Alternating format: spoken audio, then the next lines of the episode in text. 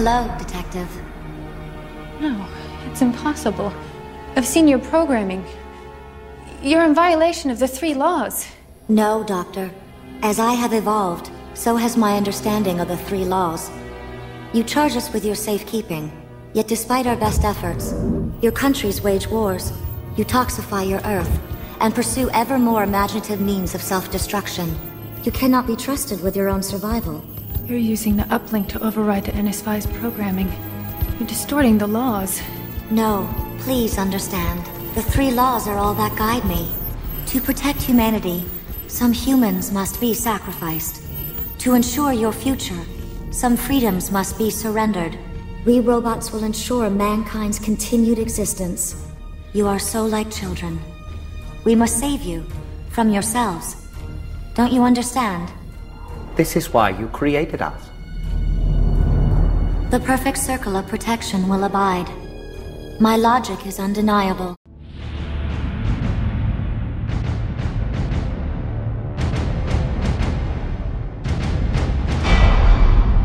It's not about the technology, it is what you do with it. Welcome to Digital Dash. We are excited about the opportunities technology presents in our modern world, and we spend a lot of time tinkering with the use cases. Join us every week on our podcast as we share our findings and break things down into zeros and ones. Subscribe to us on Spotify, Apple Podcasts, Google Podcasts, or your favorite podcast app and enjoy this episode.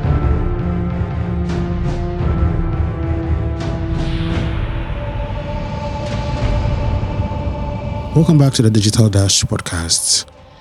I'm your host, Salom Donyo, and I'm here once again with Adoji, who joined us for the last episode. And remember how we were going on ranting about uh, Chat GPT? Did I say right? Yes. I hope I didn't say GTP. You say GPT. Are we going to be debating about this? Because I told you the last episode that like every time I'm thinking of saying it, the Ghanaian in me wants to jump out and think about textiles. anyway, so today we're going to be talking about AI. Elon Musk has said that the world will be controlled by whoever creates the most functional AI system. And AI systems are able to extract patterns from the world and create new and workable systems or solutions from for themselves, which are can also be applied and used by us humans. And maybe I've been watching too much Westworld or Love, Death and Robots, or I think of Skynet too much at night. But I think it's high time we talk about AI systems, especially with the advent of Chat GPT. So this episode is kind of like the rise of the machines, but the rise of AI, kind of like then. So strap in and prepare for the ride.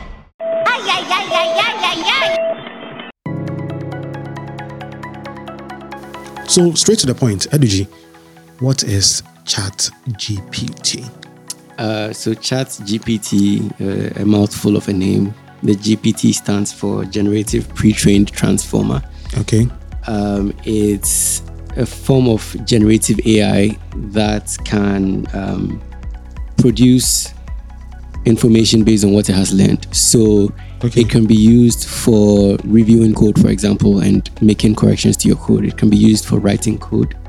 It can be used to write an article in different ways, depending on what prompt you give it. It can be used to explain things to you like you're a five year old or you have an IQ of a 200. It is it's very dynamic. It can write poems for you. It can write fictional stories. It can explain things to you. It can summarize text for you. It's just a it's it can do everything essentially. So basically, like God in a machine. Yeah, I don't think it's there yet, but it's it's the logical next step after Google search. I'll say. Oh, okay. Yeah. I, I speaking about Google search, I I've heard rumors. I heard rumors about the Microsoft um, planning to acquire ChatGPT and integrate it with Bing. Yeah. And um, what what what do you think is going to change after that? Um, so I think it's a monumental move that Microsoft is doing. They're investing ten billion dollars for I think a forty nine percent stake in um, the company, and they will find. Of course, they, they've not given out details of how they integrate Bing with ChatGPT or ChatGPT with Bing. Um, but like I said, it's a logical next step after Google, where search results should be more relevant, should should be narrowed, should be more diverse. So you can probe on like searches, you can refine your searches, and you can get exactly what you're looking for. Um, Google search. So no page two on Google search again. Essentially, yeah, yes. Google search has has been largely unchallenged in the last in the past what two decades or so, more than two decades. Um, their competitors, Bing, DuckDuckGo, etc. They're not even But they're, they're not there yet. Granted, Bing rakes in billions of dollars from ad revenue, and lots of people use Bing. But it's in terms of market share, is nowhere near um, Google search, and the advantages are arguable, and it's nothing where you can say, okay, Bing is far superior over Google search. So what Microsoft is doing is they are looking for a product which is definitely more superior than Google search, and they are turning to OpenAI and ChatGPT for answers there for the what we are calling Google Search 2.0 officially. officially. Yeah. Okay. Granted, a lot of people use Google search in their lives daily for almost everything. I would like to hear some of your most practical uses of Chat GPT in your life. Uh, in my life, so context, I work as a communication specialist for an international development organization um, focused on the environment. I suck at describing my job, but these are some of the tasks I do.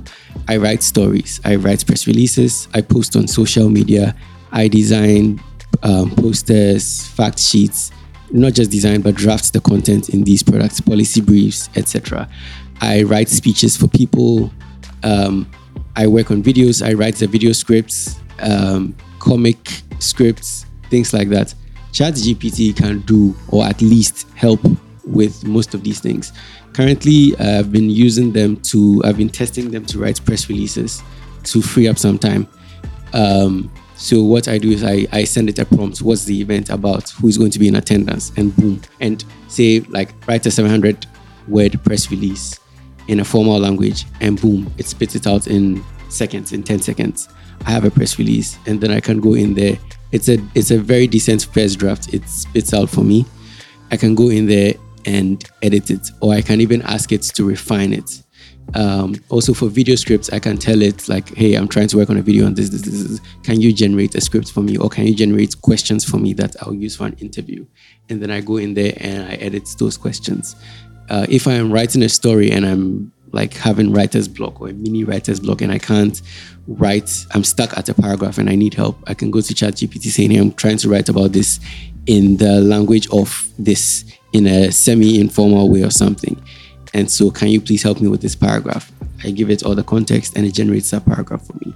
And I put it there and boom, I continue my work. Um, social media posts. Um, Lord knows I hate drafting social media posts. Um, recently, so say I want to share an article and I need a caption for the article to go on social media. I just share the full article with Chat GPT and say generate a social media post, one line or two lines, Wow. and boom, two seconds, it does that. I share the article. I don't have to use my brain to think. So why are you getting paid? Um, yeah, and I ask myself this question um, all the time since since I started using it. Um, truth is, I still do a good ninety to ninety five percent of my work by myself. Currently, okay. It's, it's good you offered that disclaimer because I was hoping your employers will not listen to this. Yeah. Uh, oh, I've actually discussed this with my boss, and I've discussed um, if it's even the right thing to do to use it for my job. Like, like you said, am, am I earning my money in this case? But I think using ChatGPT also requires some skill, and going into edit what it generates requires some skill, some experience, and that's what I have. Um, I have also um, agreed with myself on the extent to which I will be using ChatGPT. So I'll not be using it for everything. I'll be using it for certain things. For example, um, there's a Chrome extension which lets you summarize YouTube videos in like a paragraph or two paragraphs. You just feed it the YouTube video and it'll summarize it so you don't need to watch the YouTube video. In this case, I can say, okay, that's it. I'm never watching a YouTube video again. I'm never watching anything longer than 10 minutes again.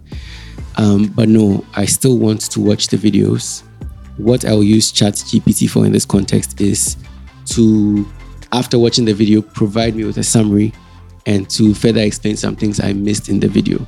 because after it provides a summary, you can probe further, you can ask it more questions, and it will provide more information. Um, with someone with a really floating attention span, I think it will be very helpful because sometimes I'm watching a video and I get distracted. So that's where ChatGPT comes in and um, keeps me on track there. Also, um, at my organization, we work on video documentaries and podcasts. And you know, when you're uploading these things, you know, this podcast, when you're uploading this podcast, you have to write the description and everything. And everything. I hate that too. Um, you can basically feed this recording to ChatGPT to generate that for you. Wow. Yeah. So, Common, if you're listening to this, I guess this is what we're going to do now. Let- Let's try that for this episode and see what it comes up Yeah, with. and it's cool. And you can tell it to write the text informally. You can tell it to write it with some wittiness. Is that the word? Wit, wittiness. Yeah, wit or Wit, wittiness. yeah.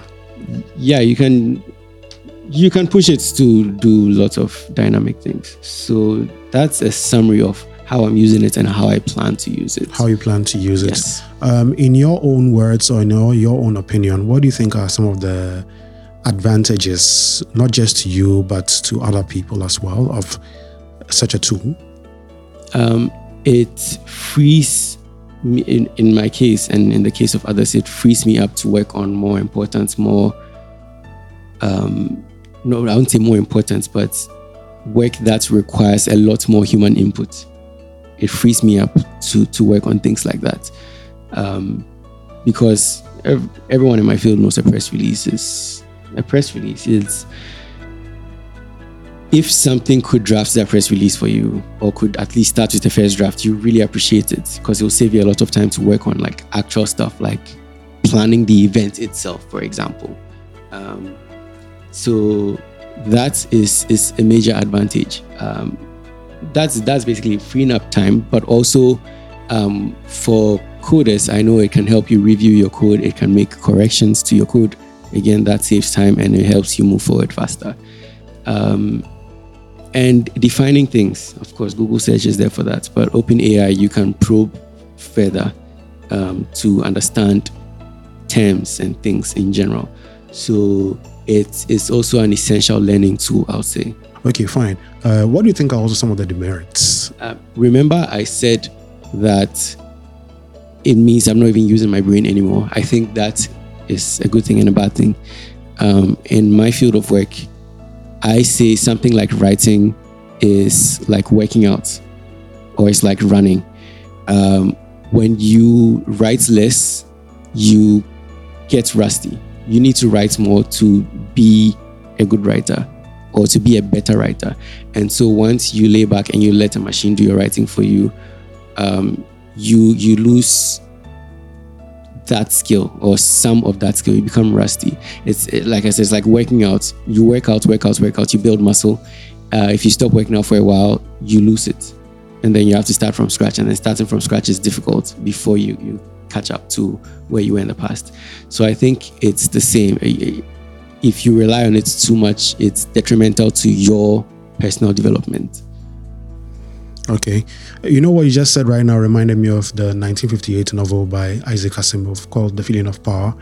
Um, I've I've been a long time an ardent fan of Isaac Asimov. I've read most most of his um, novels. I think the most popular one you might know of is The Three Laws of Robotics, which uh, it's not really a novel, but it's a theme running in most of his books, which was made into a movie called I Robot.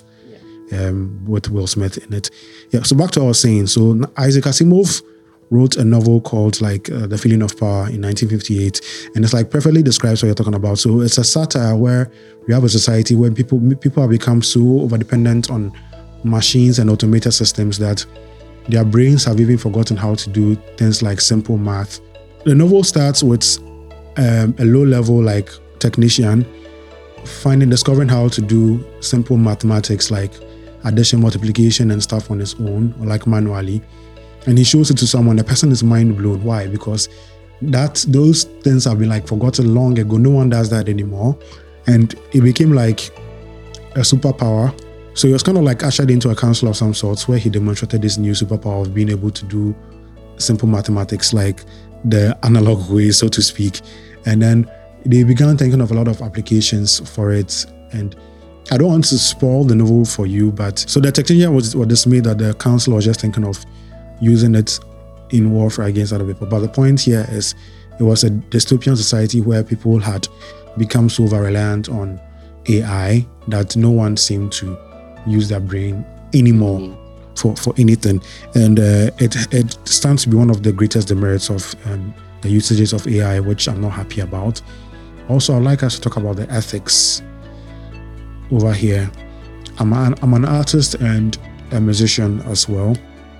So I think last month in December and even in uh, in January 2023, we had a lot of people. There was this hashtag on Twitter which was trending because um, a lot of artists on Behance and uh, Deviant Art and whatnot had become worried about this new trend where people just fed text into an AI or some generative tool of some sorts and it generated an image. Um, this was being passed off as professional yeah. art. So AI art is also a thing right now, which is threatening, seemingly threatening the lives of um, traditional artists or human human artists. So it's gotten to that point where people, when people upload art on Instagram and Twitter, they add the hashtag art by a human. Mm-hmm. And I find it funny. So I'm like, wow. So we've gone to that point where you have to clarify that a piece of work, literature, or um, any piece of creative work has to be clarified or has to be designated to be either made by a human or an artist. And what other ethical problems do you think can arise out of the use of a tool like Chat um, GPT? No, so not not just Chat GPT, but other AI systems that are, being are based on the work that's that's learned from the work of many professionals across several decades.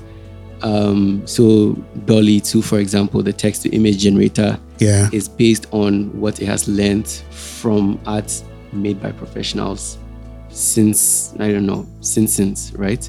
Yeah, exactly. So that is how it knows how to in quote draw. And so an ethical question raised here is aren't you supposed to credit where you learned this thing from? And because it's it's picking art and then making art out of art. Out so okay, people deserve the credit. So not just the credit. In the, in the case of music, mm-hmm. I think um, royalties. Royalties. Yes, it's another very dicey example. Yeah. And um, one thing, Chat GPT is free, right? It's free to use. For now, yes. For now, it's free to use. So who's bearing the cost? Um, OpenAI is bearing the cost. They're spending millions of dollars a day. A day. Um, From what I know about these things, I know that once it's free, then you are the product. Yes. Um, and so currently, just a few days ago, they are rolling out, a, they're, they're testing a paid version. And they've not yet set the amount people are going to pay. It's actually part of the, the test where they're going to ask people, what do you think is a fair amount to pay for it? And the paid version will have some advantages like faster responses and always have so chat gpt is overloaded right now. Sometimes i log in and i can't log in. You can log in yeah, but if you have so many people using yeah, it. But if you're on the paid version then you can always log in whenever you want to. Uh, you can generate longer text. You can feed it longer information stuff like that for the paid version. So uh, I'm I'm grateful there's going to be a paid version. I don't want the whole you are the product and the ads and everything. I I like the model where there's a free version and there's a paid version and they make money from that. Of course, they they are getting investors too, and I think they will also probably explore licensing to other companies. So the the companies integrate the system into their products, like Bing and Canva and Co. They'll, they'll be they'll be licensing. So that's another revenue stream for them. Okay.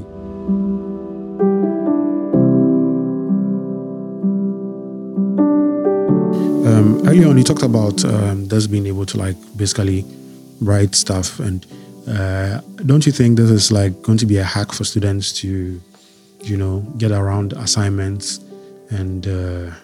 yes. So the um, vice president of one of the departments under Turnitin, you know Turnitin, yeah. Um, came out to say this caught them off guard, and frankly, they do not know how to handle this. Um, you're right. People can use this for their assignments and for their long essays and all that. Um, currently, and like academia is is panicking at this moment.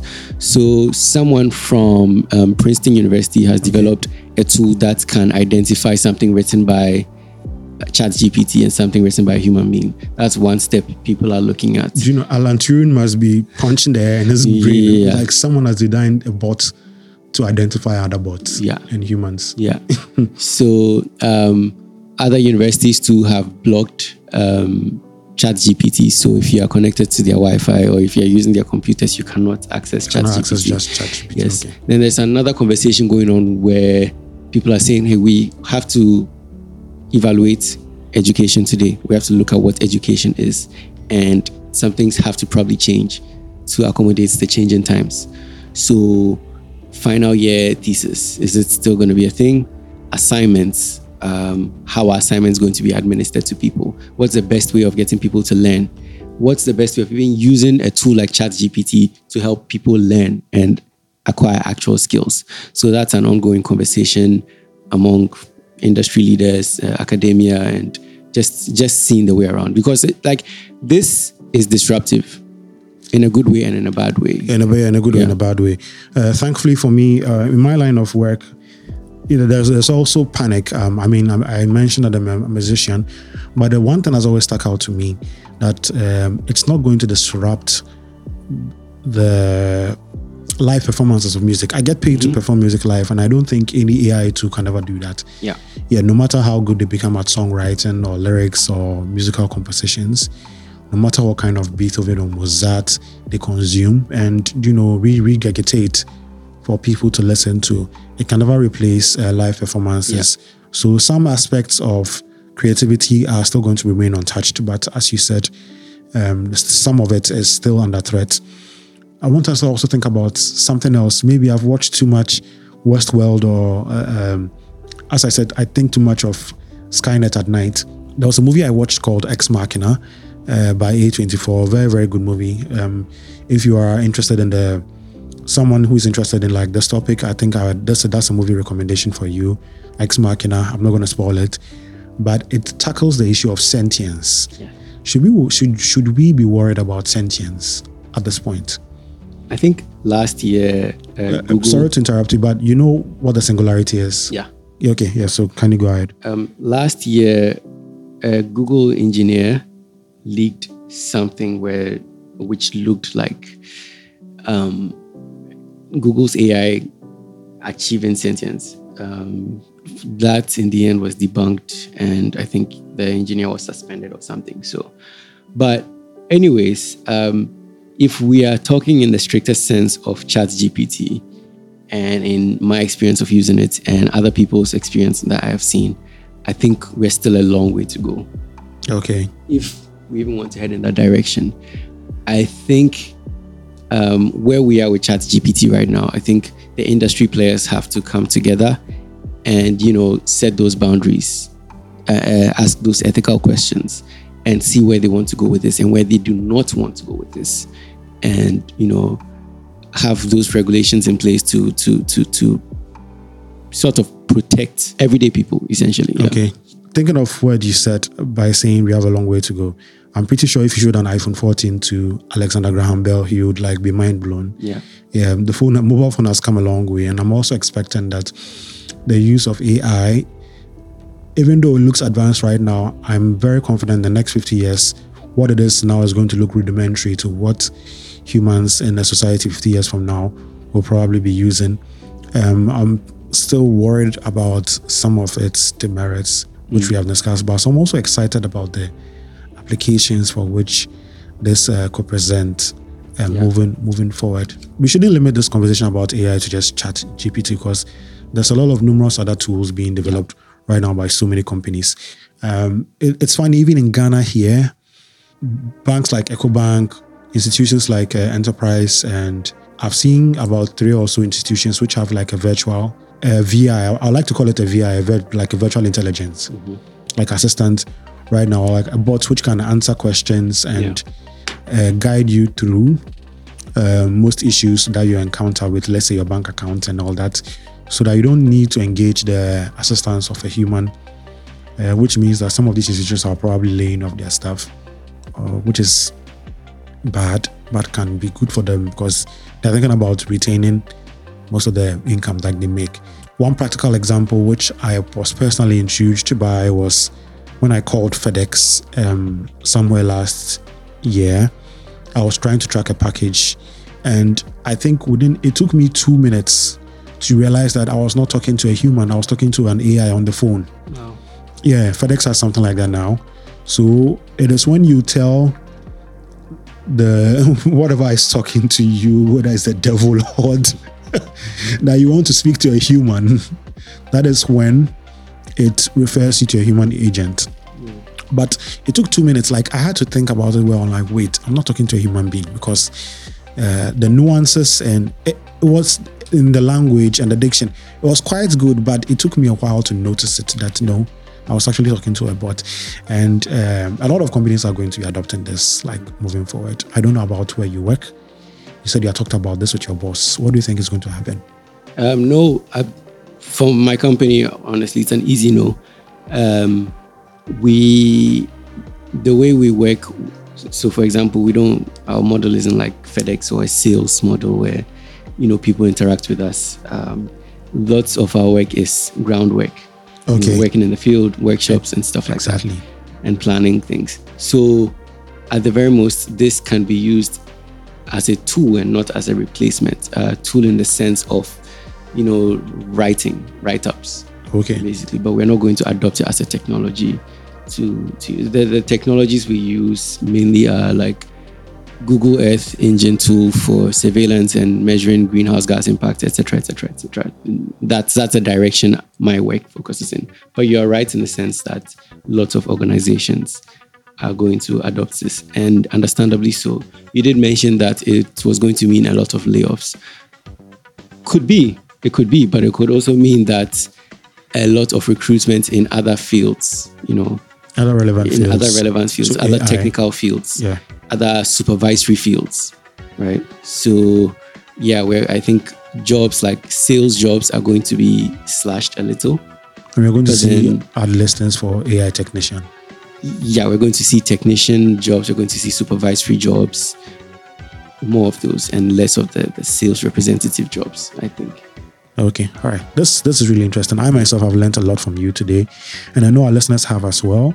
If you've loved this podcast or you've been following us, we've been talking about Chat uh, GPT, resisting the urge to say GTP again, and uh, its applications and uses, and other AI tools which are kind of like we are on the dawn of AI tools being commercialized and made public available for public. I find it a very, to be a very interesting topic, and we've tackled that today. If you like this episode, as I said, you could subscribe to us in your podcast app, be it Apple Podcasts, Spotify, Google Podcasts, Pocket Casts, or wherever you listen to your content. You can also find us on social media at digital dash. The dash has like an underscore in it. And if there's anything like we missed in this episode or something you'd like to add up, you can, you know, sp- strike up a conversation with us. We're always opening to hearing from you guys. So that has been all for today. Thank you so much for listening to us and sticking with us. Until the next episode, I've been your host, Salam Donyo, and I've had with me. Eduji Nyomi. Hmm. Peace out. Bye. Hi. I'll be back.